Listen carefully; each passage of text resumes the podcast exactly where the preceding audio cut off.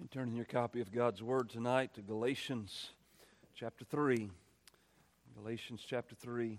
We are at the end, verses 23 through 29.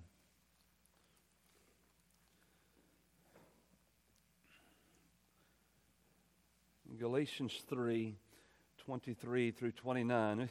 Marching through this chapter, we've already covered so many things and great theology. It's kind of we're getting to the climax or the end of the chapter here. So, for those of you just visiting tonight, I trust that you will get something as we build this together and bring this last section tonight. A simple title for the message Imprisoned Until Faith. Imprisoned until faith. The text reads this way Now, before faith came, we were held captive under the law, imprisoned until the coming faith would be revealed. So then, the law was our guardian, or you could say tutor, or some say schoolmaster, something like this. We'll talk about it. Our guardian until Christ came, in order that we might be justified by faith. But now that faith has come, we are no longer under this guardian. For in Christ Jesus, you are all sons of God through faith. For as many of you as were baptized into Christ have put on Christ. There is neither Jew nor Greek, there is neither slave nor free, there is no male and female, for you are all one in Christ Jesus. And if you are Christ, then you are Abraham's offspring, heirs, according to promise. Now, the law is good when it is used lawfully. When addressing, there's two instances or two ways I present the text tonight, but when addressing pre conversion, so how do we use the law on a person before they are converted? Well, the purpose of the law in that case is to expose their sin, to show them their plight. Why? So that it would drive them to Christ. Because that's the only way they could be set free. So the purpose of the law would be to condemn, to beat down, to say, guilty, guilty, guilty. And then the person could say, I need help. They could be driven to Christ. Now, in the book Pilgrim's Progress, uh, John Bunyan, great Puritan, there, you'll remember this account, a short account, but let me remind you of it. Evangelist said, Do you see yon wicket gate? Wicket meaning narrow or small. Yea, I think I see it. Go to the gate. But on the path, he meets with Mr. Worldly Wise Man. Mr. Worldly Wise Man says, No, no, no, you don't need to go that way. I got a better way. Go over here towards that mountain where Mr. Legality lives and his son Civility. And uh, they know how to get rid of burdens over there. And so he goes out of the way, right? He goes out of the way. And he goes over there, and it, the mountain seems so much bigger now, and it seems like it's going to fall upon his head. And Christian says, when he's there under Mount Sinai, he says, quote, it hangs such so much over him that he was afraid to venture further, lest the heel should fall on his head. Wherefore there stood he still. You love the old language. And he wot not what to do. He didn't know what to do. Also, his burden now seemed heavier to him than when he was in the way. And then there came flashes of fire out of the hill, and it made Christian afraid that he should be burned. He therefore sweat and did quake for fear. The law brought all of this up in his heart, all this fear and trembling, and I'm about to die. And so it's at that moment, in this fear that the law produces in him pre conversion, that evangelist comes back on the scene. Brother, what are you doing over here? Uh, well, this guy, you know, I make the story short. I told you to go to Wicket Gate. You have to go there. You have to go through that narrow door to have your burden eased. The purpose of the law in this condition was to make him so fearful, to make him tremble so greatly that he thought he was going to end up in the very gates of hell right then, and it would drive him to say, Is there any other way? That's a right use of the law pre conversion. Okay. Secondly, a right use of the law post conversion. I will give you one more story. I don't know if Bunyan intended this, but I intend it.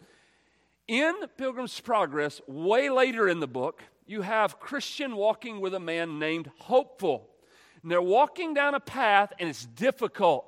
Now they're Christian. This is post conversion. They're Christian. They're walking down a path. It's hard.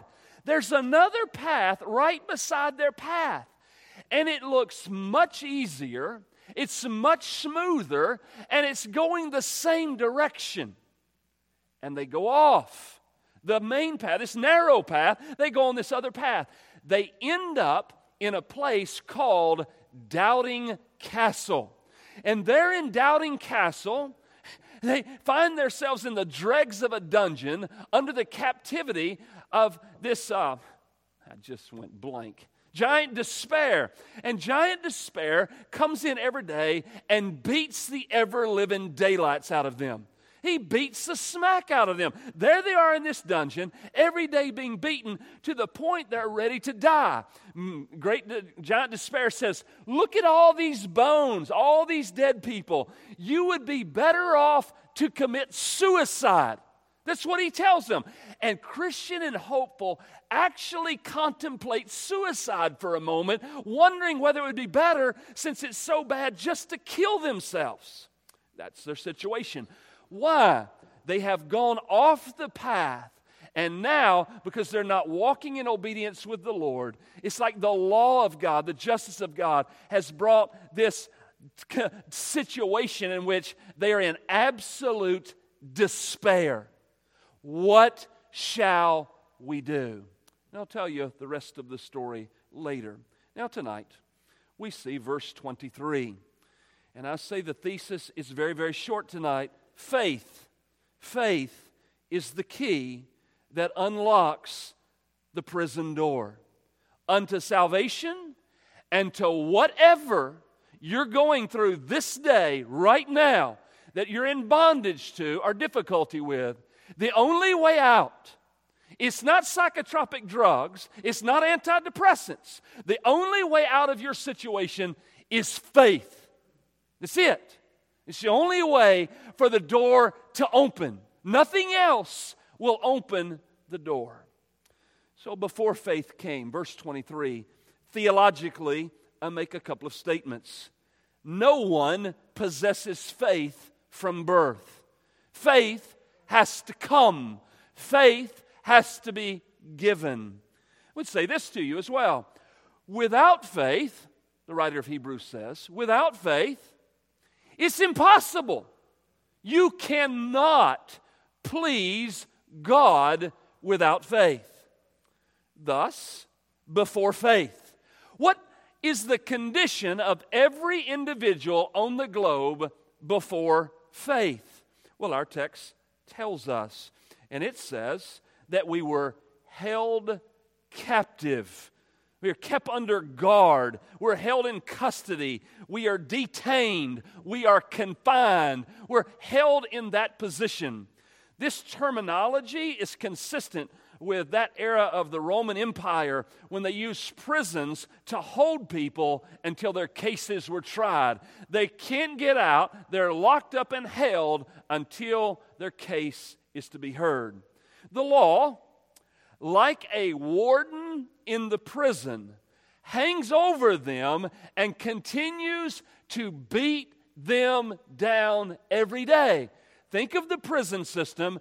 Think of the warden, think of the jailers, and every day they're condemning the prisoners lawbreaker, lawbreaker, pedophile, pedophile, this, that, and the other, all these accusations. It's a very immoral, unhealthy place to be, and prisoners, maybe justly, but they feel condemned because they are. And they're held in custody there, some serving life sentences, not knowing if they're ever going to get out. And all the degradation that goes on in the prison every day is just no hope, no life, no purpose, no direction, sadness. I go to jail every week and talk to Brandy. I see others that are there, and there's no joy, there's no life, there's no rejoicing. Nobody's laughing because it's all condemnation. So they're in prison, they're being held there. And every time we attempt to obey the law to gain our freedom, fail, fail, fail, fail. I just can't keep God's law. I just, I try to do better every day, and I just keep failing. And you will always fail if the law is your warden and were imprisoned. You see it there in the text. After he says held captive, he says imprisoned.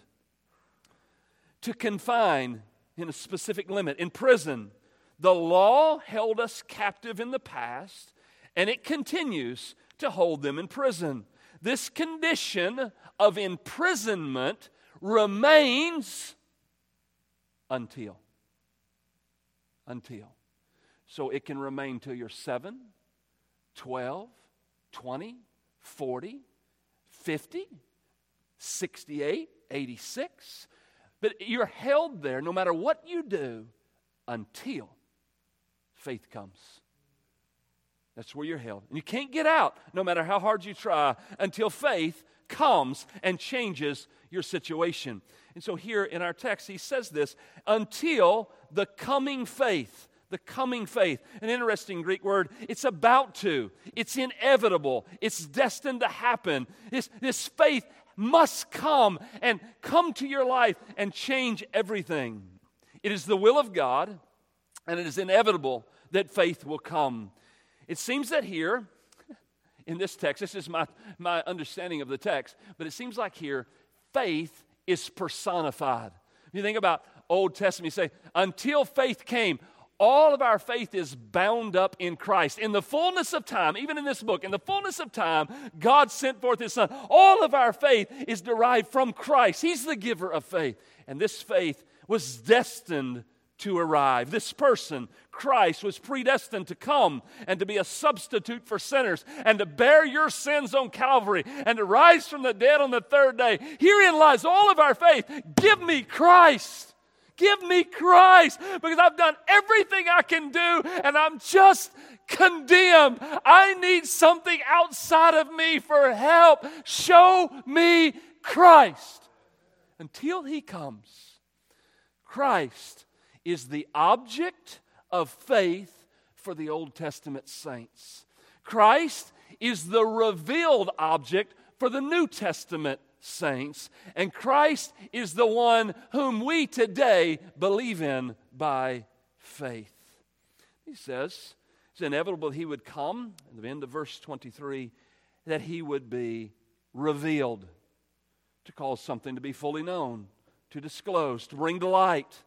Christ is the full revelation of perfect redemption. He's the full revelation of the perfect law keeper. He's the full revelation, of the burden remover. He's the full revelation of the promise that unlocks every door. Now, don't get lost here. A lot of you say, Well, I'm already saved. I understand a lot of you are saved. I know that, and I'm just a joy to walk with you. But also know that many of us, we feel like we keep blowing it and we're failures and we keep coming up short. And I'm not a very good Christian, and I didn't do this well enough, and I didn't do that well enough. And we get in this trap where we just feel like we're losers. And it's like, use the law rightly. What does the promise say? I am a saint. I am a child. I am forgiven. I am redeemed. That's the promise. The way out of despair and self condemnation because I didn't live up to something is to look into Christ, who is my righteousness. I know I sin, but Christ is my righteousness. I'm clothed with His righteousness. I have to preach that to myself to remind me of who I am in Christ verses 24 through 26, bound until Christ. So, all of verse 23, and then the beginning of verse 24, for this reason. So then, therefore, since we are bound and imprisoned, the law became our guardian. So then, because we're in this condition of imprisonment, the law is our guardian. Uh, pedagogos uh, is the Greek word. It's one who has the responsibility for someone who needs guidance. But you may have misunderstood this word in the past. I don't know how it's been taught to you. I don't like the word schoolmaster because that's not the implication of this word. You have a guy who owns some slaves, and this guy has kids, and these kids got to go to school. So he would make the slave take the kids to school. If the kids misbehaved on the way, the slave would discipline them. If they got in trouble while they were at school, the slave would discipline them. And usually it was most severe. It was very so in other words, as the slave is taking the kid to school, the kid has a great fear of the one who's taking him because this guardian is not very nice. And so when he did discipline, he didn't do it with love. He didn't do it with mercy. It's not his kid. He's just like, you act up again, I'm going to slap you upside the back of the head. Well, the kid has a fear of this one that is transporting him back and forth. And so he's living in fear every day. That is what the law does. It gives us that fear. Boy, if I mess up, whack. I mess up, whack. Mess up, whack. It's like, so I live in this bondage under this law breaking.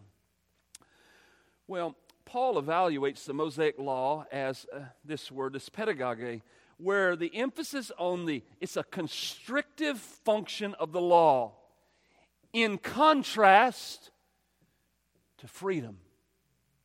Law, constrictive. Law, narrow, binding, condemning. That's in contrast to absolute freedom. That's what he does. In the figure used here, this guardian is the man uh, that's having this sphere upon this student. He's escorting back and forth.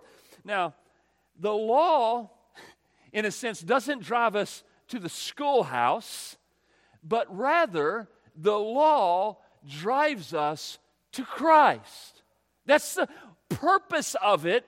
If there was no law, you would convince yourself you're good.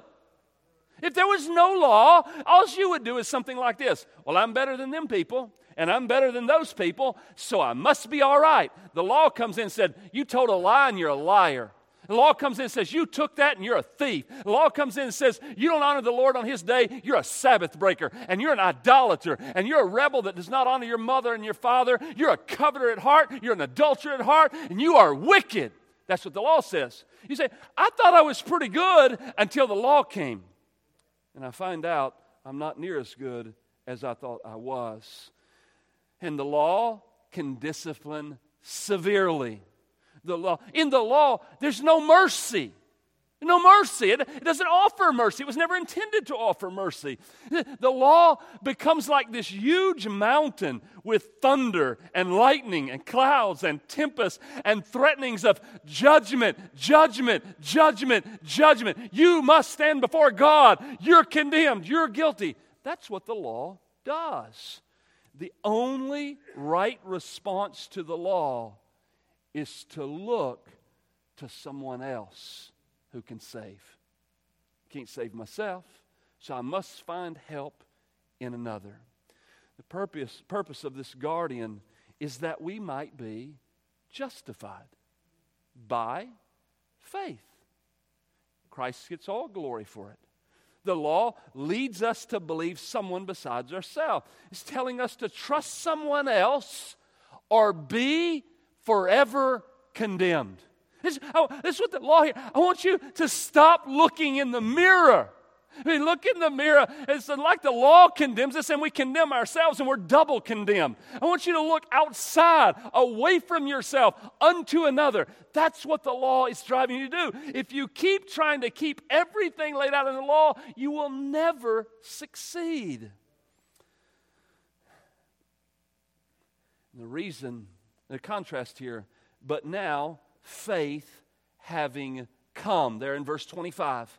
But now that faith has come. Read the good news there. We are no longer under a guardian. We're not under that anymore. The situation's all changed.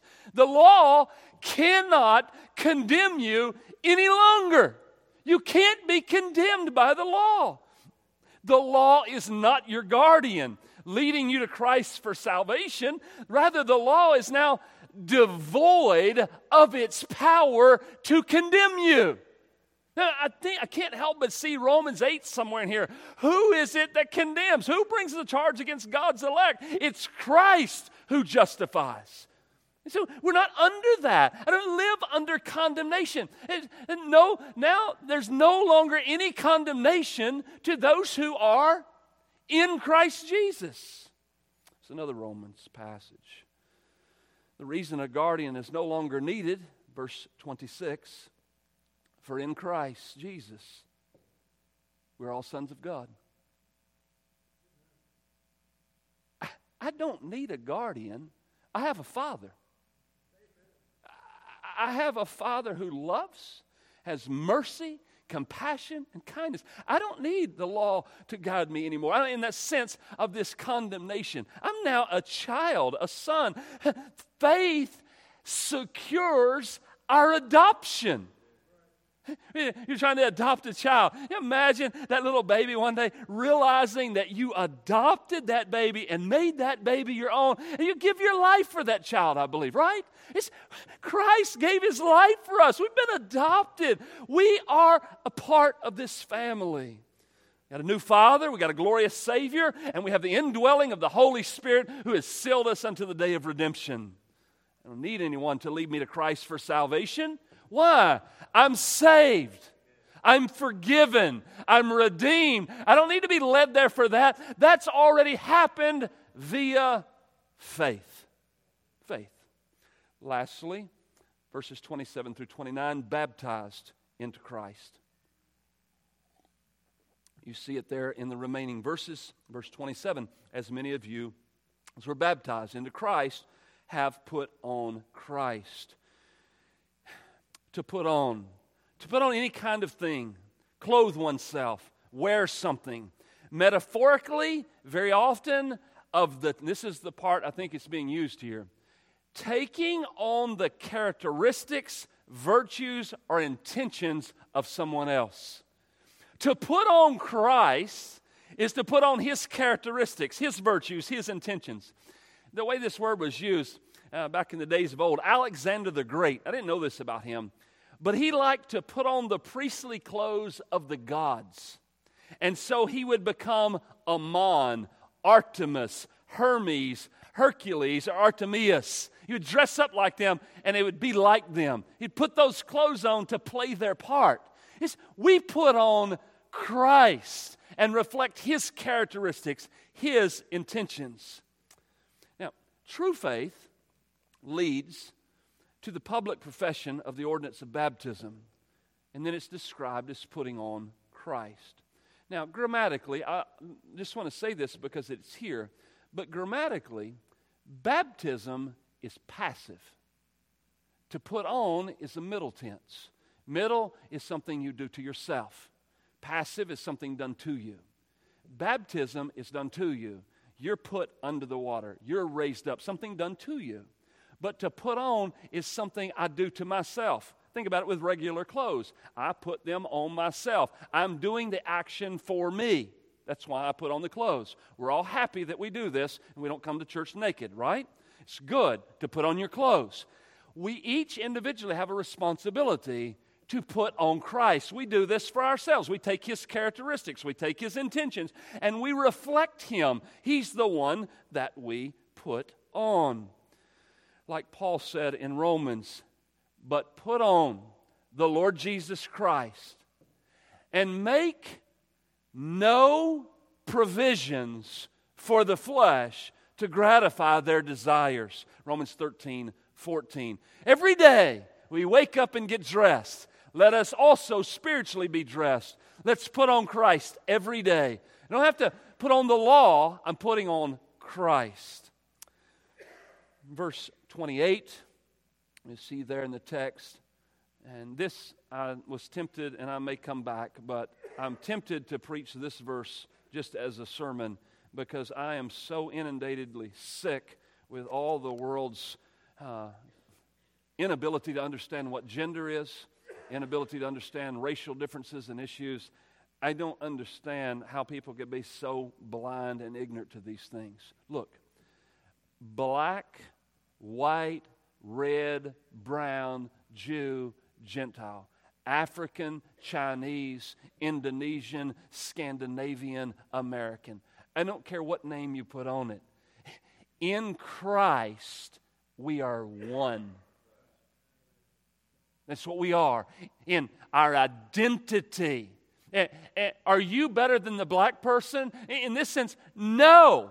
You can't.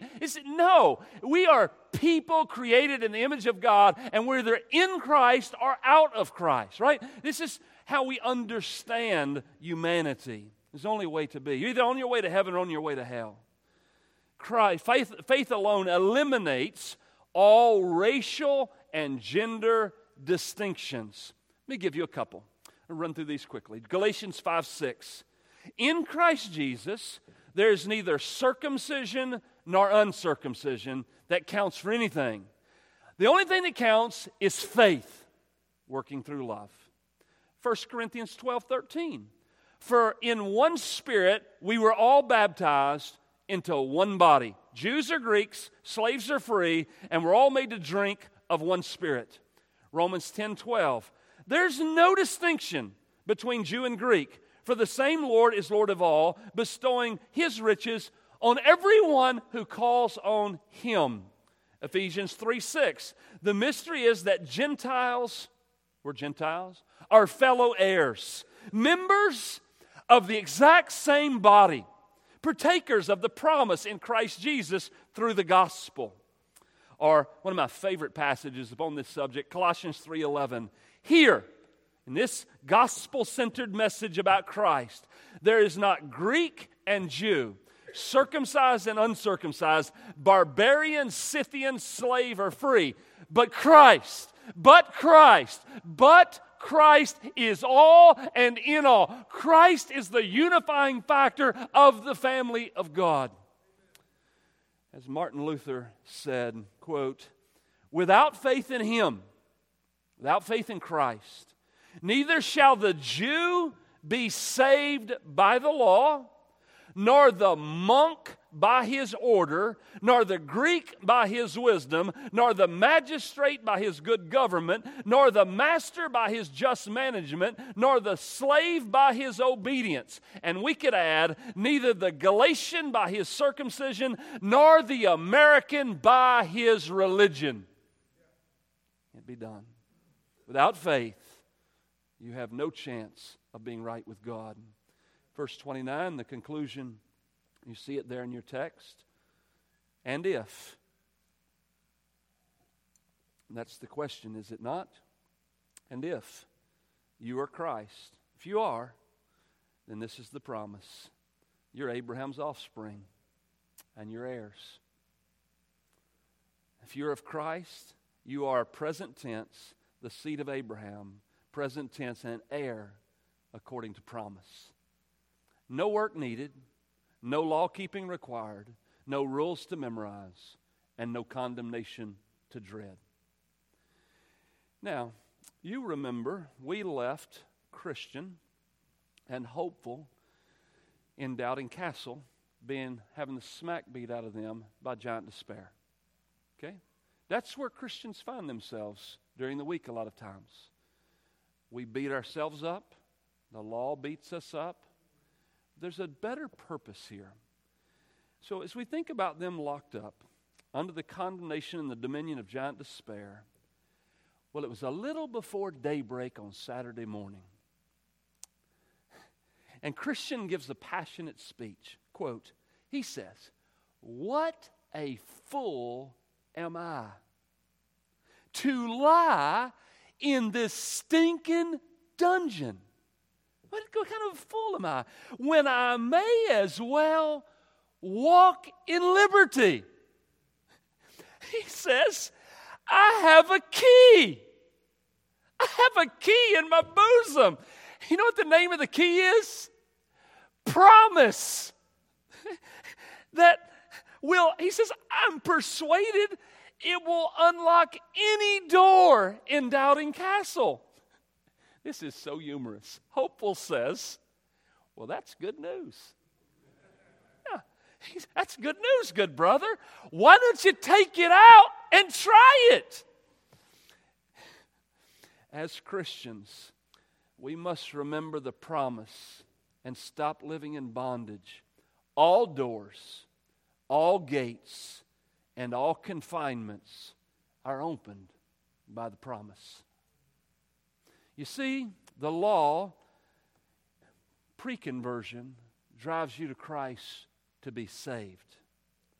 The law, post conversion, drives you to Christ in order that you be reminded of the promises that are true in Him.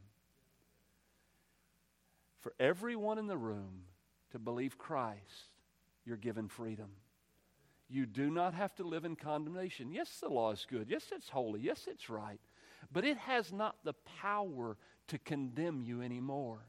Every time you feel like a failure, every time you feel condemned, look not in the mirror, look unto Christ and find everything you need to satisfy your soul in Him.